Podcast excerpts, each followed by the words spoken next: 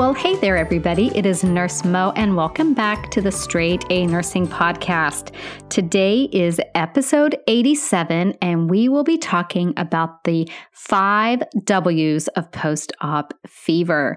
So before we hop into that, let's take a quick moment for a listener shout out. Today, we are shouting out to Madeline. Hey, Madeline. And Madeline wrote, Straight A Nursing has helped me understand concepts in thirty minutes that my teacher couldn't in the classroom. I will be using this all through my nursing school and career. Madeline, thank you so much for taking the time to rate and review and subscribe on Apple Podcasts. I really appreciate it. And messages like this, you guys, they completely make my day. I read every single one of them. I make my husband read them. I screenshot them and send them to my friends and my team. And it just makes me so happy to know that I'm helping you, because that is the whole point of all of this. Okay, so today we're talking about post-operative fevers. So when you're in clinical and you're taking care of post-op patients, or you're working on your care plans for post-op patient, or you're even taking an exam and it is talking through a scenario about a post-operative patient, one of the things that's always going to be top of mind is that you're going to be watching them for any signs that they're having a potential complication. And sometimes the complications are really subtle, um, and sometimes they're a little bit more obvious, but regardless, the body is really good at giving you clues. So one of the clues that you'll see that your patient could be having a potential post-operative complication is a fever. So when we look at the causes of a post-op fever, you may often hear it referred to as the five W's, and that's just to make it an easier way to remember what these five things are. You can make the case that each of them starts with the letter W, and you'll see when we get into it. So let's just dive right in with the very first one. The first W cause of a post-op fever is wind.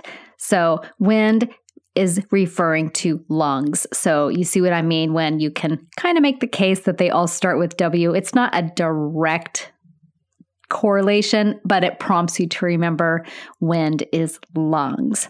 So after surgery, patients are still, you know, really groggy from their anesthesia, from the pain medications that they got. And both of those things are going to contribute to patients not taking full, deep breaths. It will also contribute to them not getting out of bed and mobilizing like they normally would. And when patients don't take full deep breaths and exercise their lungs, they get atelectasis and can also get pneumonia. So those are both post-operative complications that you are going to be watching out for. So as you learned in your Med Surg course, or will learn in your Med Surg course, getting a patient out of bed after surgery is one of the most important things that you can do for your patients. Even those patients that have open heart surgeries, you know, and we think, wow, that's got to be incredibly painful, an incredibly delicate surgery on patients who were really sick. Those patients are not lying around in bed. They are getting out of bed and sitting in the chair the morning after their surgeries. And if someone whose chest was forcibly cracked and held open can get out of bed and sit in a chair the very next morning, your patient who had a laparoscopic appendectomy can do the same. And I will tell you, I am so guilty of this. I had my appendix out way before I became a nurse, several years before I even thought about going to nursing school. And I was the worst patient ever. I was in pain. It hurt. You are surprised at how much you use your abdominal muscles to do anything. And I just did not get out of bed. And so I had to stay in the hospital an extra night. So there you go. Don't be that patient, okay? And don't let your patients be that patient. No one explained to me when I had my appendix out why they wanted me to get, get out of bed. I just thought they were being mean. Um, if they had said that I needed to get out of bed to prevent pneumonia and complications, I most likely would have done it when I was supposed to. So you will learn, or maybe you've learned already, that immobility causes a lot of complications in patients, including that respiratory compromise postoperatively. So let's say you've got a patient and they've had surgery and maybe they've got a mild fever, maybe their oxygen saturation levels aren't as high as you would expect them to be. Take a listen to their lungs. Um, you'll learn how to do this in first semester most likely. And if the lungs sound crackly, like Rice Krispies popping open when the patient takes a deep breath, it's very possible that the patient has atelectasis, which is collapsed alveoli that when they pop open, they make that little crackly sound. And I've done a whole um, episode on atelectasis, which I will link to as well, because it's actually very interesting. So what you will do is you'll have the patient do some deep breathing, use that incentive spirometer, that little contraption that they breathe into. Well, they don't breathe into the contraption. They hold the contraption into their mouth and take a deep breath in, and that helps them exercise and really open up their lungs. And doing that can often help resolve a post-op fever caused by atelectasis. However, a fever could be a more ominous sign of something more serious like a pneumonia. So if your patient has a fever, has their lower O two sat, needs more and more oxygen, possibly has an elevated white count, it might be a good idea to ask the M D if she'd like a chest x-ray. Typically, these lung-related fevers occur within about forty-eight hours after surgery, so you need to be very watchful of those fresh post-op patients. So the second W that is a cause of a post-op fever is water. And when we say water, we're referring to urine, we're referring to urinary tract infection. So let's say it's been a few days after the surgery and your patient develops a fever. Another common cause, like I said, is that urinary tract infection due to the Foley catheters that are often used during surgery. Even if that catheter comes out right away, it is still possible that during the insertion, bacteria was introduced. So if your patient has a Foley cath or had one during surgery, you want to be mindful that they could have a U T I. If they currently have one, you want to get that out as soon as possible. The best way to prevent a U T I is to not use a catheter in the first place, and the second best way to prevent a catheter-associated U T I is to just get it out as soon as possible. Surprisingly, a lot of patients may ask that their Foley stay in place because they just don't want to have to get out of bed to use the commode or go to the bathroom because they're in pain. So you can't let that dictate the use of a Foley catheter. It's very important to explain to the patient that the Foley catheter actually has a lot of risks associated with it, mainly that urinary tract infection, but that could also lead to something even more serious, which would be sepsis. So definitely don't want to leave Foley catheters in. And then you would also want to explain to them that mobilizing is going to help prevent that postoperative pneumonia as well as blood clots. So getting the patient up out of the bed to the commode is really good for them in so many ways. And if that catheter is in place, doing very meticulous uh, Foley catheter care is essential to keeping the bacteria from getting in where they don't belong. So at the facility that I work at, we have special wipes that we use once per shift to clean the periregion and the catheter itself to help prevent a catheter-associated U T I. And we're actually using Foley catheters a lot less thanks to the addition of something called a PureWick, which is an external female catheter, which is this great little device. If you guys see it in your clinical rotation, we call it the blue hot dog because it kind of looks like a blue hot dog. Um, anyway, it's an ability to have a urine kind of management system on your female patients that's not a Foley catheter, so it has that less risk of infection associated with it. Okay, so we've talked about two of the W's for causes of post-op fever. Now let's go to number three, which is walking. And walking refers to deep vein thrombosis. So there are studies that do show a correlation between deep vein thrombosis, or D V T, and fever. So if your post-op patient develops an elevated temperature, it's probably a good idea to consider if it could be related to a D V T. Ask yourself if the patient has been mobilizing. Um, Consider where his surgery site is. Some surgeries will put patients at higher risk of D V T than others. Is the patient on D V T prophylaxis, so, such as heparin or Lovenox? Is he wearing his S C Ds? Is he getting up and walking around? So if the answer to any of these questions is a no, then it could be possible that the cause of the fever is that deep vein thrombosis and should be mentioned to the M D so that she can evaluate the patient thoroughly. The reason we worry so much about a D V T is that the clots can break free from the location of their origin and travel to the lungs, where they cause a pulmonary embolism, which could be a very urgent, very life-threatening condition. So yet again, another reason to get patients out of bed after surgery is to help prevent deep vein thrombosis.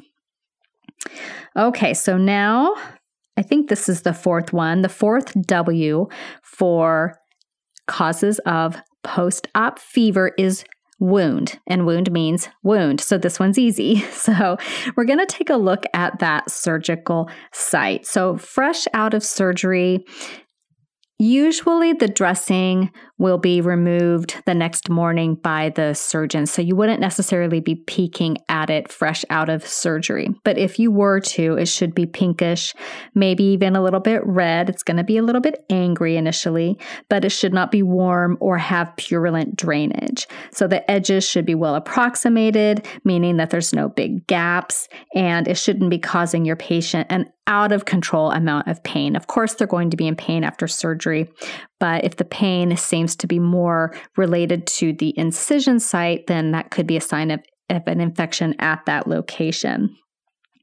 So, like I said, typically surgeons will do the first takedown of that initial dressing, and that's usually the day after surgery, but of course it can really depend on the surgeon and the type of surgery that the patient had.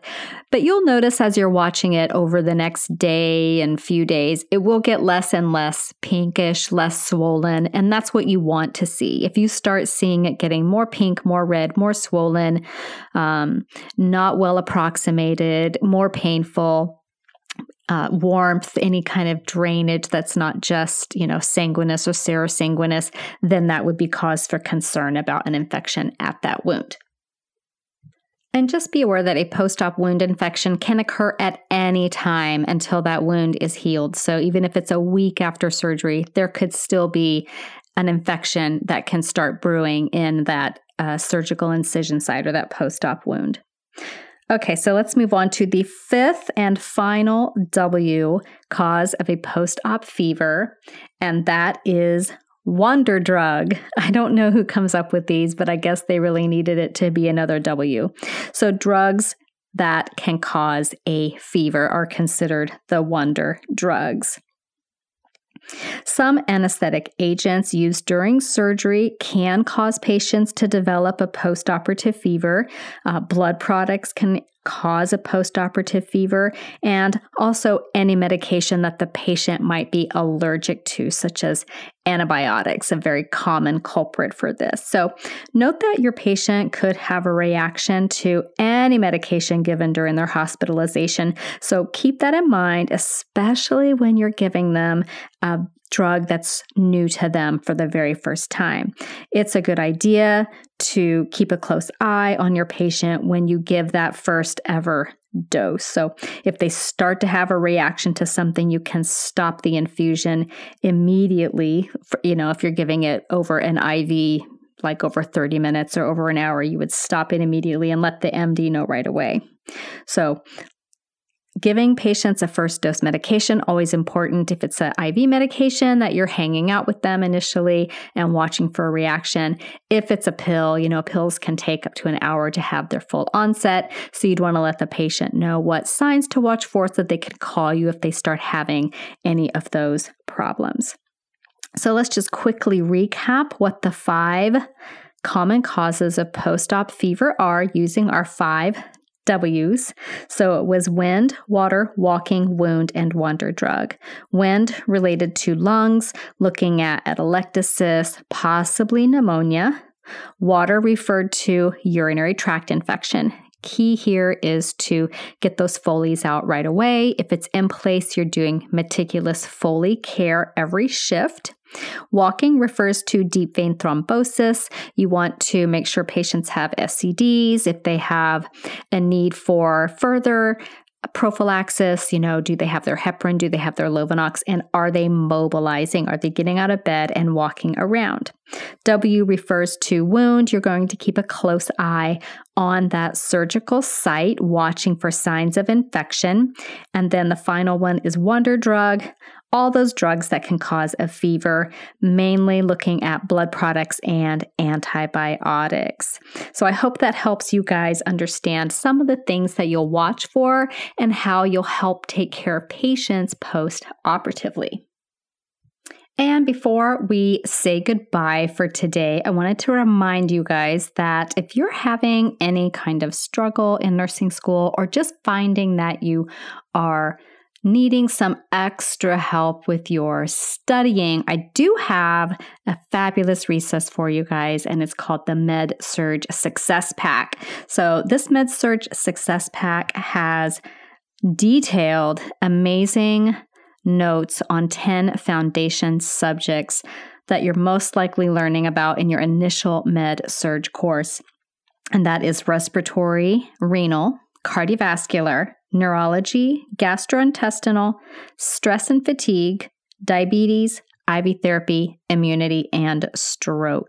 And that covers ninety-four pages of very detailed, researched, and very organized notes in your Med Surg course that can really help you connect the dots and understand difficult concepts a lot more clearly. So if you're interested in that, it is available on my website at straight a nursing student dot com.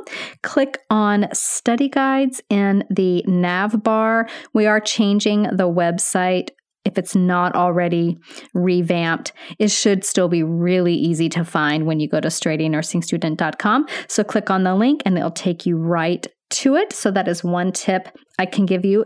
And I do have a testimonial from Ariel who says, I bought these and had them all printed and bound into a little book that I carry with me during clinical. It's been super helpful as I can't bring my phone or too many resources. They've also been hugely useful when studying for exams. So there you go. Don't take my word for it. Take Ariel's word for it. And if you're just looking for a little extra support from your peers, head on over to Facebook and join the Thriving Nursing Students Facebook group. If you search for Thriving Nursing Students, it will come up. Click the request to join button. Prove to me that you're not a robot. There's three, uh, two or three simple questions, and then you'll be in the group. And I have to say, I am every day just amazed and so proud of the support that all the students in the group show one another. It's a super positive environment. It's just fantastic. So if you're looking to be around other students who are positive and proactive and really trying hard to succeed in nursing school and not just complaining all the time, but actually taking steps to improve their approach to nursing school and help others do the same, then this is the group for you. So I invite you to come check it out. Again, it's Thriving Nursing Students. Just search for it on Facebook. So I will see you there, and I will see you back here next week when we talk about my best tips for taking vital signs like a total professional. So I'll see you then. Bye for now. This podcast is brought to you by Straight A Nursing.